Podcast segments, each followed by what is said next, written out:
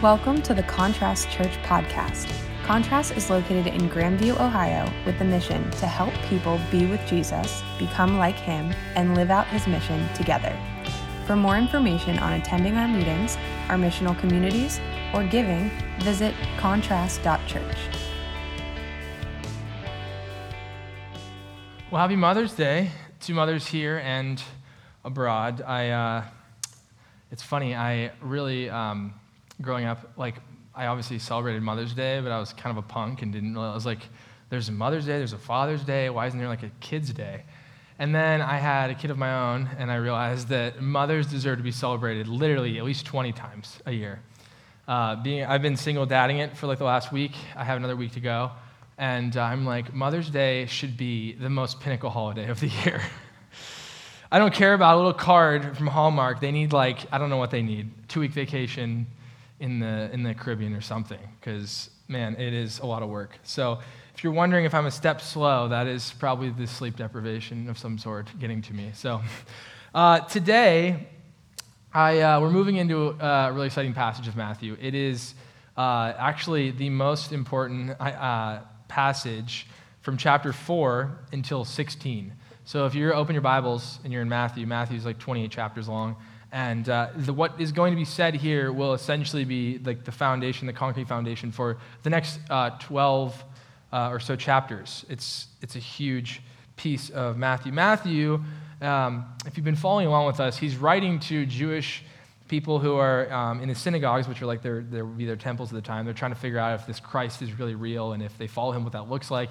And Matthew does this thing where he takes his, his story, and it's not fully chronological. He'll pull pieces here and there that don't always correlate chronologically, um, but they're more, they're kind of a, a systemized theme. And so, for the next 12 chapters, this will be the portion of Matthew that's considered his public ministry, which is Jesus doing things out in the open.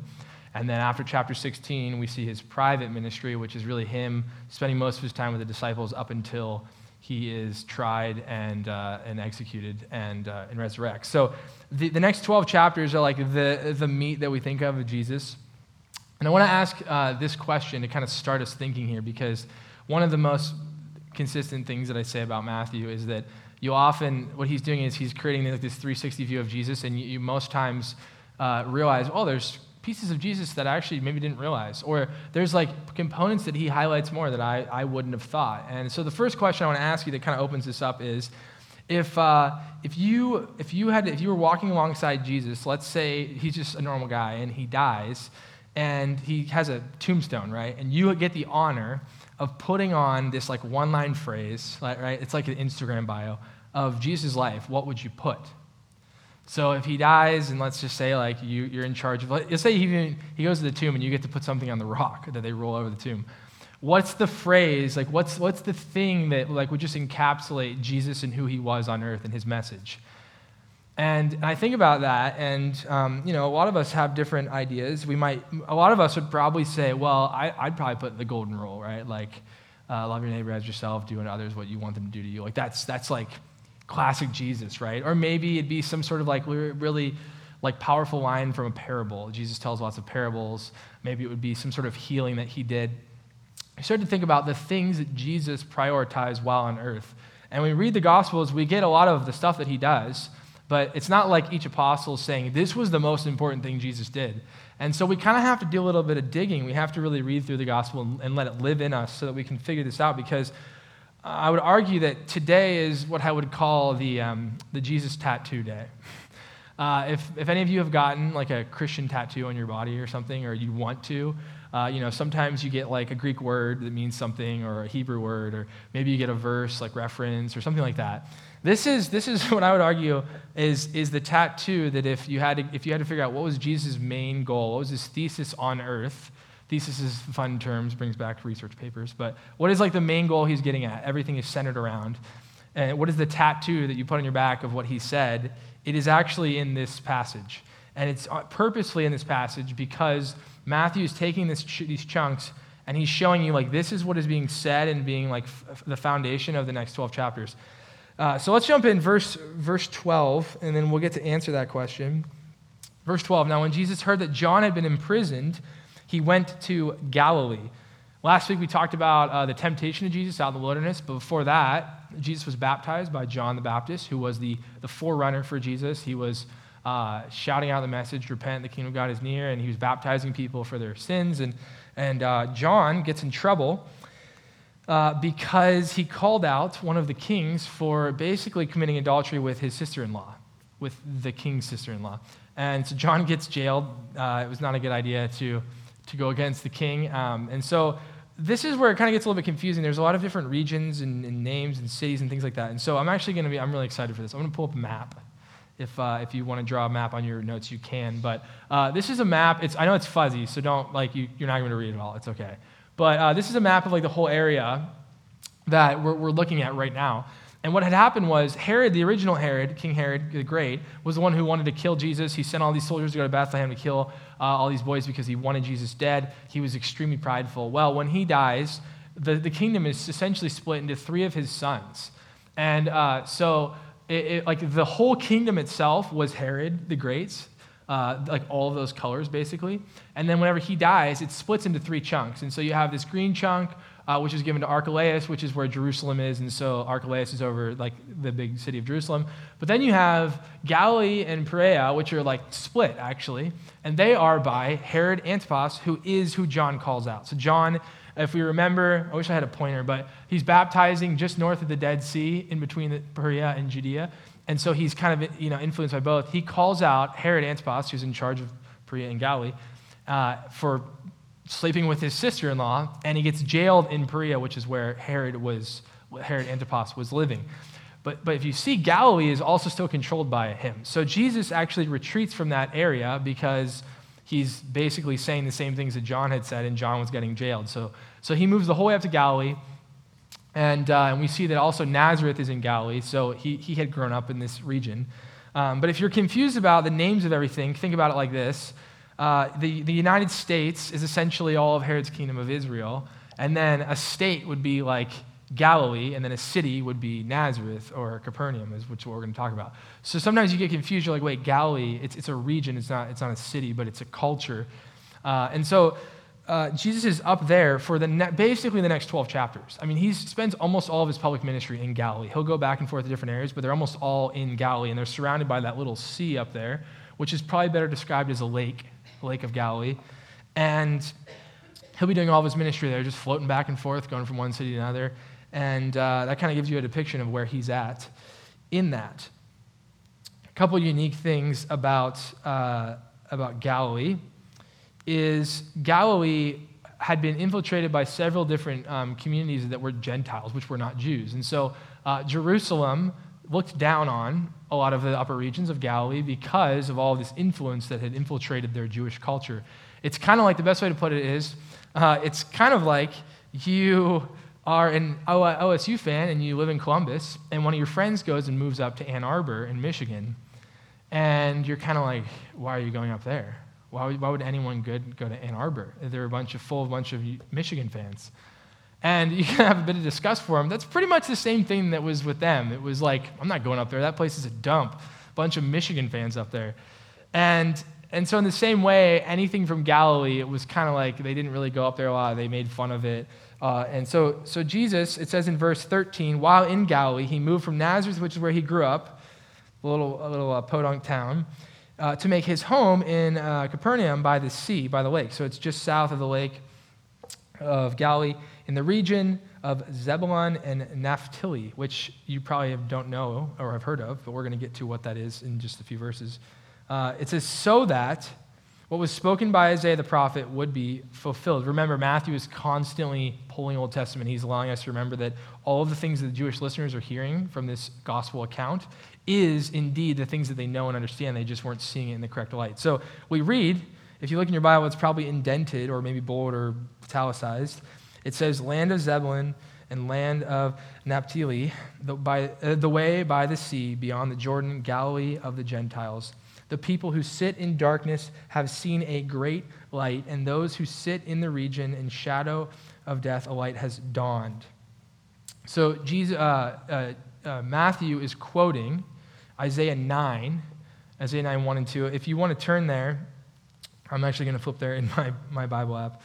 Um, Isaiah 9, Matthew's quoting this, this scripture that's essentially saying that someone would come, a Savior would come, to this region. So this is really nerdy, but Capernaum was the split of those two lands, land of um, Zebulun and Naphtali, and it is now modern. It was modern day Capernaum at this time. So it's essentially exactly where it said, and um, and so he's he's basically saying, hey, Jesus fulfilled this exact prophecy, and it's crazy to think that throughout the account we read, Jesus is going to these different cities, and they're like literally all foretold. It's it's so specific and delicate, but he's he's fulfilling all these things. So I'm going to read not just nine one and two. I want to read the, this whole kind of picture for you so you get it. Uh, this is Isaiah. I'm going to start in uh, at the beginning of 9. And, oh, I guess it's called verse 23, but uh, 823. The gloom will be dispelled for those who were anxious. In earlier times, he humiliated the land of Zebulun and the land of Naphtali, but now he brings honor to the way of the sea the region beyond the Jordan, in Galilee of the nations. The people walking in darkness see a bright light. Light shines on those who live in the land of deep darkness. You have enlarged the nation, you give them great joy. They rejoice in your presence, as harvesters rejoice, as warriors celebrate when they divide up plunder. For their oppressive yoke and the club that strikes their shoulders, the cudgel the oppressors uses on them, you have shattered as in the day of Midian's defeat. Indeed, every boot that marches and shakes the earth, and every garment dragged through blood is used as fuel for the fire. For a child has been born to us, a son has been given to us.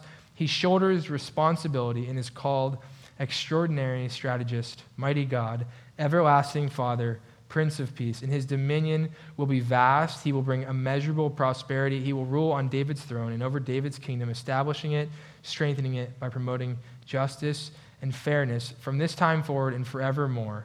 The Lord's intense devotion to his people will accomplish this.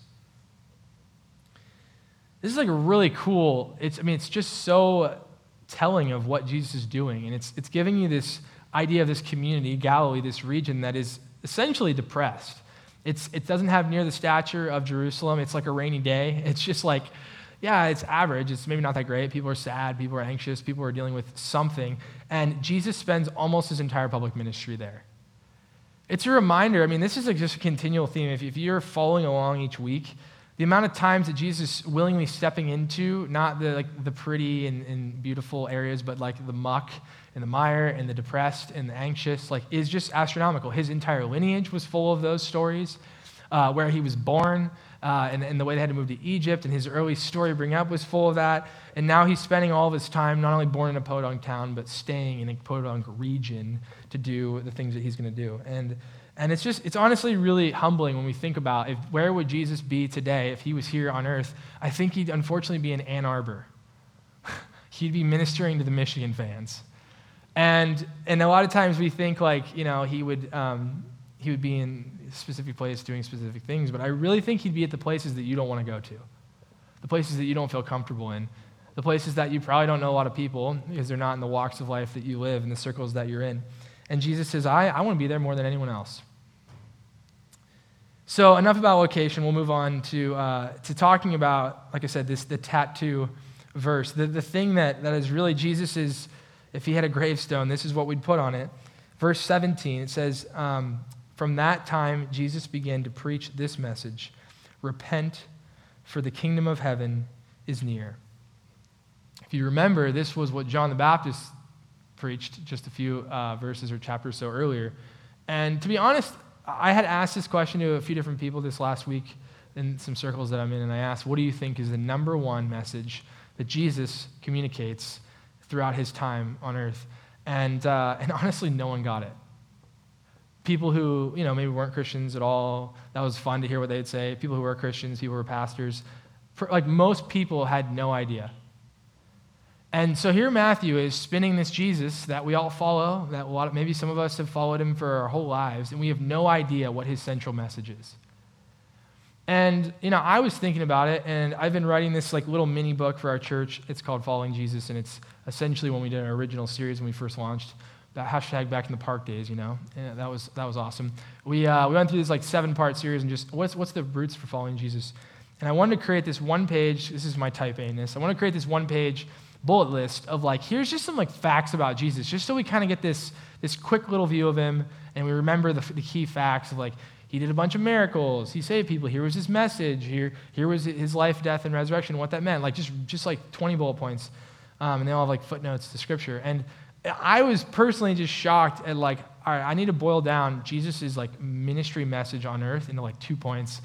And it was not what I thought it would be. And it was this. It was the, the amount of times that it, this is said is ridiculous. In fact, in Matthew alone, this is, this is said 20, about 20 times, the idea of repentance at the kingdom of God in relation.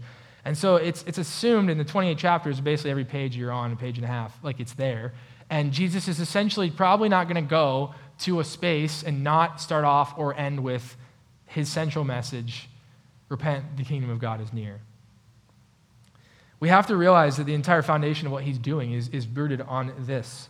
And that's why it says from the time Jesus began to preach this message, it's essentially saying like he's carrying that statement throughout the next 12 chapters. He's not just saying like he did it right here. He's saying from this time and on, this is his message. This is what he's here for. Now, repent for the kingdom of heaven is near. We've talked a little bit about repent, repentance. We've talked a little bit about the kingdom of heaven, or also known as the kingdom of God. They're essentially the same thing. The idea is uh, repentance is like the turning away from your sins. In the kingdom of heaven, the kingdom of God, if you remember a couple weeks ago, I had a whiteboard up here and I drew circles. The kingdom of heaven is God's power and sovereignty uh, among us. And so Jesus is, is coming as the kingdom and the king, and he is ushering in the new kingdom that was originally the reality of Genesis 1, the first page of your Bible, this beautiful flourishing that God had created. And so Jesus is taking these pockets in in, our, in the brokenness of the world, and he's creating kingdom, kingdom of heaven um, opportunities. And so Jesus is saying, turn from what you're doing, turn from your own kingdom, and, and notice the king who's here in his kingdom. Now, to be honest, this is, this is like, you know, you think about this, and, and I, I wondered, I was personally thinking, why have I not, like, grabbed this message more? And it's not that, like, we don't maybe know it. You've heard it. You're like, yeah, repent. That's part of the Christian faith. But we don't really live as though this is the central theme of Jesus' teachings.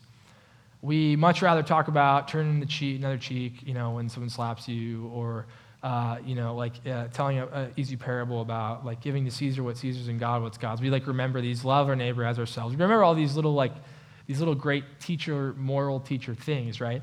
But Jesus is not just a moral teacher. He did not come to earth to just be a great teacher. There's plenty of great teachers in the world. And I, have talked about this with how a lot of people who are more on the uh, who are agnostic or atheist and more on the humanism side just think Jesus is a great moral teacher, but it only gets you so far. He's not just a moral teacher. And, and part of the reason why I think I'm, i have been processing why this is not popular in our brains, why this is not the thing that we think of, is because it, I don't think it's the thing we want it to be. I don't think we want that to be the central message. I don't think we get excited about like a friend who's really struggling and we'd be like hey you should just repent. The kingdom is here. Like we don't say that. We don't get excited to say that. Uh, in fact it might not be handled well. And uh, and, I, I was I, to be honest i was like i don't like lead with that. I don't like even really like saying that very often. It sounds very forcing and, and very uh, intense. And I've been, I've been reading this book. I'm sure you've heard me quote it uh, by aj Swoboda and um, he says this about repentance. He says, Repentance is waking up to the fact that we don't get to love the God we want. True worship is loving the God who is. Repentance is waking up to the fact that we don't get to love the God we want. True worship is loving the God who is. And I read that, and, and it, it doesn't sit super well. You're like, that's kind of mean. Like, that's, I don't like that. And, and you know, you start to think, okay, why, why don't we like that? And uh, and it starts to just kind of it just feels tense right? It feels it's not all happy and fuzzy. It's like a rainy day out. You're not sure about it. And um, and I, I, just started i resonated with this and, and it was just like I, I, couldn't i was more disturbed by the fact that i didn't like hearing that statement than but knowing that i believe it to be true. And matthew does this with jesus as these jews are listening and matthew is not holding back. And, and i think that that what's, what we forget about in, in these Gospels is how much we are taking what we believe Jesus to be, putting that into who Matthew is showing us. It's like Matthew's saying these words, and then we just interpret them through our own cultural lens sometimes, and without even like realizing it, we are creating Jesus in who we want him to be instead of who he truly is. And he, uh, uh, AJ shares this story, and I just want to read it um, for you. got to find it here. He talks about this, um, this, this um, person who had lived in World War II during the, the Nazi regime, and, uh, and his name was Van Kaam.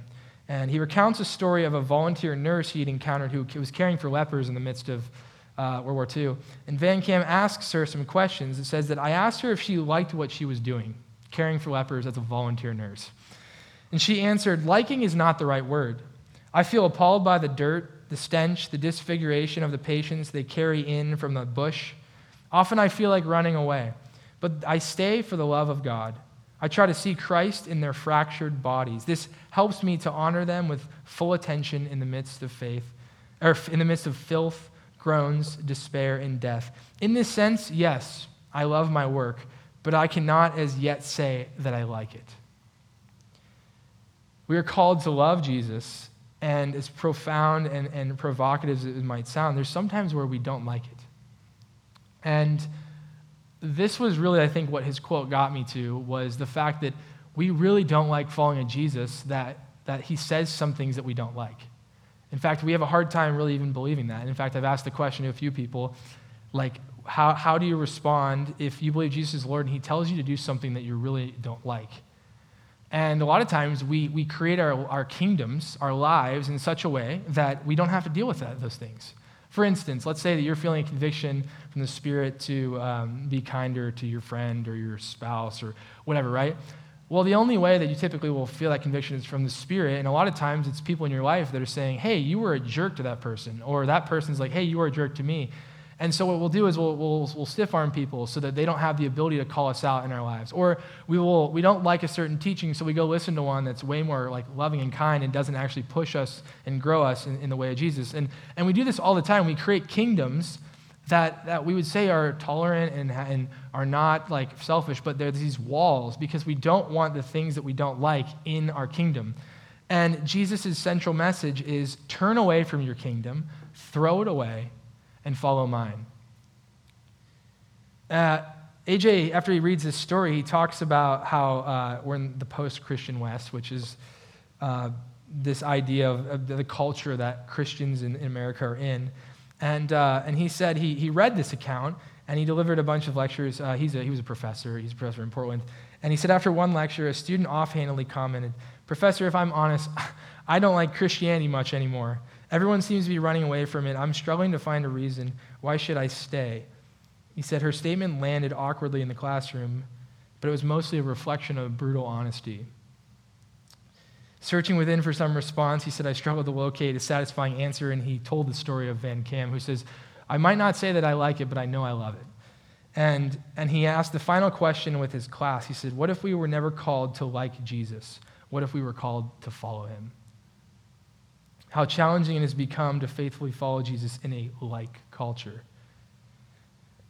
He talks about how years of interactions have led him to this. And, and to be honest, it's, it's astonishing. And uh, I want to I wanna throw some stats up if you, you guys like stats. Barna Research does some of the best Christian stats.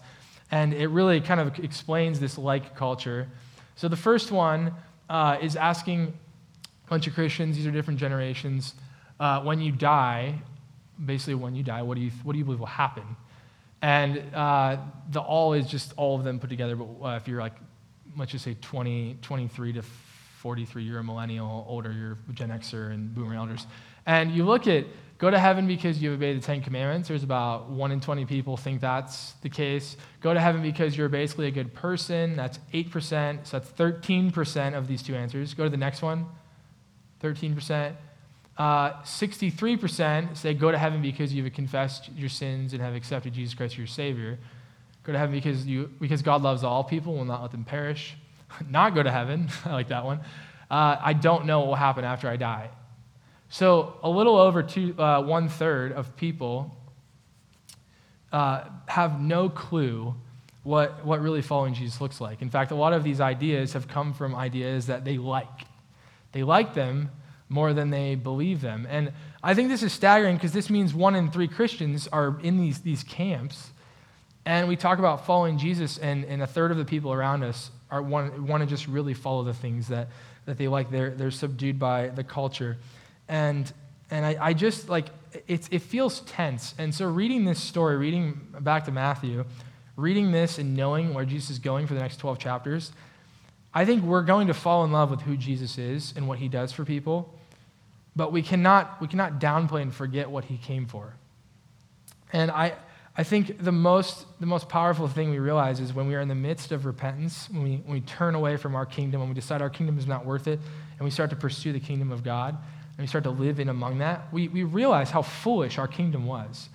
But it's typically not until we're in this kingdom that we realize that. And so there's a lot of us that are in this weird dance. We have hands in both, and we're trying to follow God's kingdom, but we have a lot of things we want to hold on to still. And we are not seeing the freedom that we find when we let go of this hand and we go into the kingdom of God. And so, for most of you, I just want to encourage you that Jesus' introduction here, and this is the, this is the thing that I want us to ruminate in over the next several weeks, is that his, his priority in his introduction for the foundation he's laying is that we turn back to God from our own ways because the king in his kingdom is here.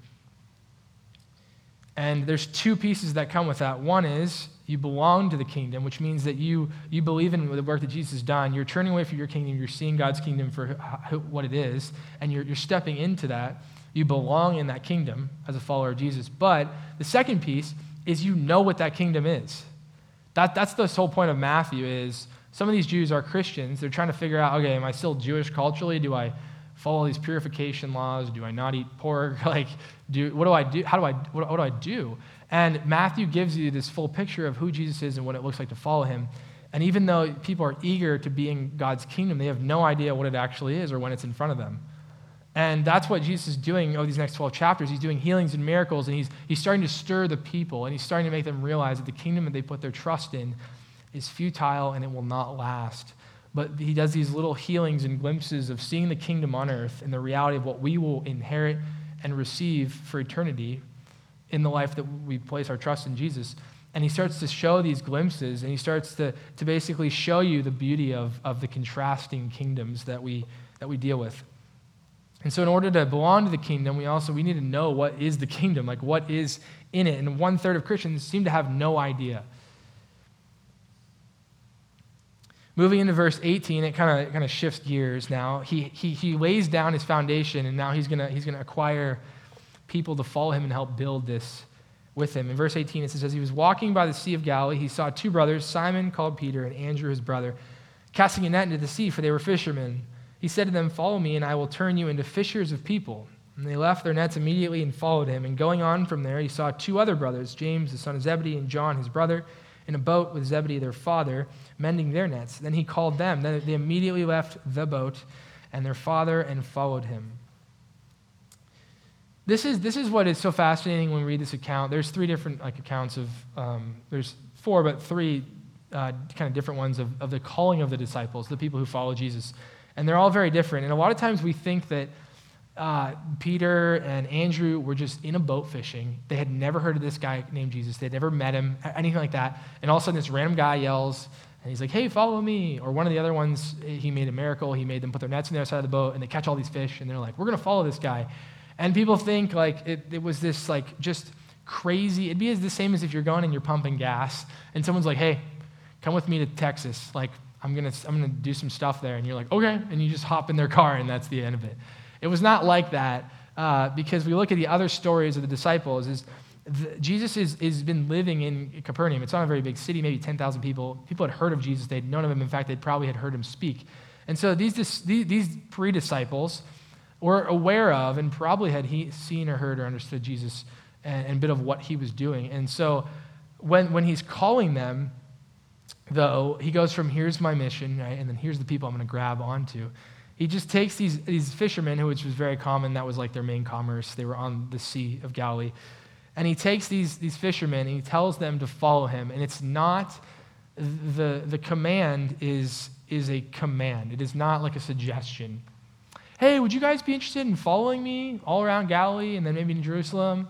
It's, hey, follow me. It's a command. And it shows Jesus' authority in our lives that, that when he calls us and he bids us to take our cross, that it's not like, a, hey, maybe if you feel like it, maybe if you like it. It's like, no, no, follow me. And so these disciples had heard enough to know that their lives and their kingdom was not fulfilling them in the way that they knew Jesus could.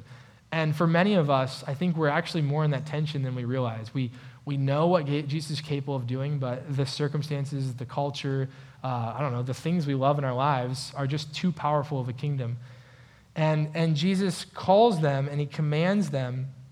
And the phrase follow me is, is lost in the modern day. Follow me as a rabbi, a teacher, which is what they had called him, would be a, extremely literal following. In fact, it literally meant to walk behind. you ever um, you ever do that game where you, uh, you like, uh, is it called shadowing or ghosting, where like someone walks and then someone else tries to walk exactly like them, and then you see how many people you can like get behind them without that person knowing. It's, it's essentially that literal. It's like you're walking behind them, you're taking every step they take in the way they take it, in the length they take it. You are, you are becoming them. And when Jesus commands them to do this, he's saying, Live with me, learn by watching me. He's saying, Own my values, my priorities. Learn to become passionate for the things that I live for and follow my example by doing the ministry that I've come to do. And so for us, if we are followers of Jesus, this is, this is the things that we own. We don't just do the things we think sound good or the things that we like. We follow in his own values, his priorities, his heart, his way, and we follow that example. And I just think there's so many ways in my own life where I do some things that are really like easy or comfortable or culturally normal or or other people are doing around me, but the other things I, I just kind of neglect and I'm like, well, I'm doing fine. I'm like, got these things. And and it's, it's, it's, a, it's a radical call, and it's, it's a demand. Uh, some, one, one scholar wrote the call is, uh, was an unconditional, unexplained demand. It was not a polite, reasoned invitation. Following Jesus involved both traveling with him and ethically obeying his teaching and modeling God's will, and it could and did lead to hardship and peril. Jesus calls these fishermen, and I ask myself the question, and I don't know if you've ever thought this like, did Jesus actually need his disciples? What's the point of these guys? They, they really don't do very well. In fact, they bring him down several times. At one point, we talked about Peter literally makes Jesus say, Get behind me, Satan, as he's like tempting him to not do what, uh, what Jesus needs to be doing. And, and you think about, it, like, why did Jesus call these disciples, especially the, the ones he did? They were all just such a ragtag group of guys, especially culturally, just intellectually. They were young, they were most in their teens. And, and I just remember thinking about um, John and how he's just a bizarre guy. He wore and weird, uh, weird clothes and, and, and, ate weird things. And, and I, I think about John, though. John had hundreds of disciples. He had tons of disciples following him before Jesus came. And I think Jesus, when he calls these disciples, we know that it's not really for him, but we also know that Jesus is, is, is showing us this way to live, to be human. And I think Jesus is showing us that I'm going to take these people who will typically backstab, preaching the gospel of the kingdom and healing all kinds of disease and sickness among the people. So, a report about him spread through Syria. People brought to him all who suffered with various illnesses and afflictions, those who had seizures, paralytics, those possessed by demons, and he healed them. And large crowds followed him from Galilee and Decapolis, Jerusalem, Judea, and beyond the Jordan River. People literally from everywhere, hundreds of miles, are following this man named Jesus who has a very pointed and difficult message. He draws in these disciples who get to see this with him. And Matthew says he preaches the gospel of the kingdom. This is the first time, the first of four times that Matthew uses the word good news, the gospel. We talk about it. It's like a very Christianese word, like the gospel, sharing the gospel. Believing it's all about the gospel. Like we, we use that word, and, and really what it means is good news. And the good news that Jesus is talking about is the things that you had, this is specifically for the Jewish people in Matthew, the, the laws that you have been putting your faith into, hoping that it would give you this ability to be close with God, have failed. And that's bad news. But the good news is that I have come to fulfill all of those things, that I have, I have caused, I have come to cease the striving, that I have come unconditionally for you, so that the law, the heart of the law, the spirit of the law might be fulfilled through the one who dies for us.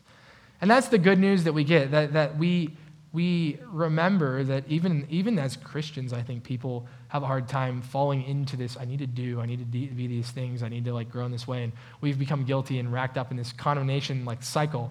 And Jesus says, I've came for all of that. I've come to preach the gospel of the kingdom, that your kingdom that you're creating, whether it's good things or things you like, whatever it is, is not as good as my kingdom. And I want to show you why and how. And that's what he's doing uh, in these next few verses when he's healing people and, and preaching in the synagogues, but also what he'll be doing for the next 12 chapters publicly. And so I just want to close as we, as we think about this. I just really think we have to ask ourselves what areas of our life have we really been neglecting a spirit, um, the spirit's conviction in because we just, we just don't like it? I mean, I think about like January 1st and how many people are just so pumped to join Planet Fitness and just do months of training, you know? And I, I'd love to see the numbers on like month like four, how many people are still members, you know? Or they're still members, but they don't go. and, and I just think we, we just, we really don't like doing things we don't like to do. We're human. I, uh, I take shortcuts. I, I'm like, oh, it rained all weekend. I should probably mow the grass, but eh, I'll wait another week. Like, there's just every day I live things I don't want to do and I don't do them. And following Jesus is, is, is difficult sometimes. And so I want to encourage you guys not to make you feel like dirt because the good news is good news. That if you're feeling like that, that you need to give that to Jesus because he is taking that. The only thing he requires of you in the midst of that is seeing his kingdom. It's turning yourself to see his kingdom for what it really and truly is and who he truly is. And I think that's the most freeing thing that we can receive continually and daily. So I want to invite the band up, and I, I kind of want that to be um, on our hearts as we enter into a time of reflection. It's funny because um, this, this kingdom that, that we, uh, we have, you know, I think that we create or the kingdom we're trying to follow, it, when we start to realize the weight of repentance and how hard it is, we start to realize the ways that we're falling short.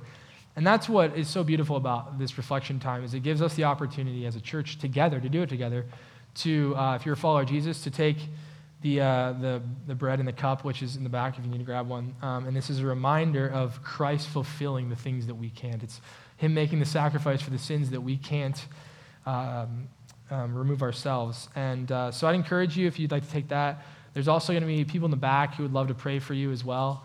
If you need prayer for anything, we have people in the back that would love to do that. And then, uh, or you could just sit and reflect. We're going to give you about a minute or so, and then, um, and then the band's going to play one more song. But I just want to close with this. Jesus did not come and die so that you could say you'd follow him only to keep building your own kingdom without him. Thank you for listening to the Contrast Church podcast. To learn more about us and how you can be a part of it, visit contrast.church.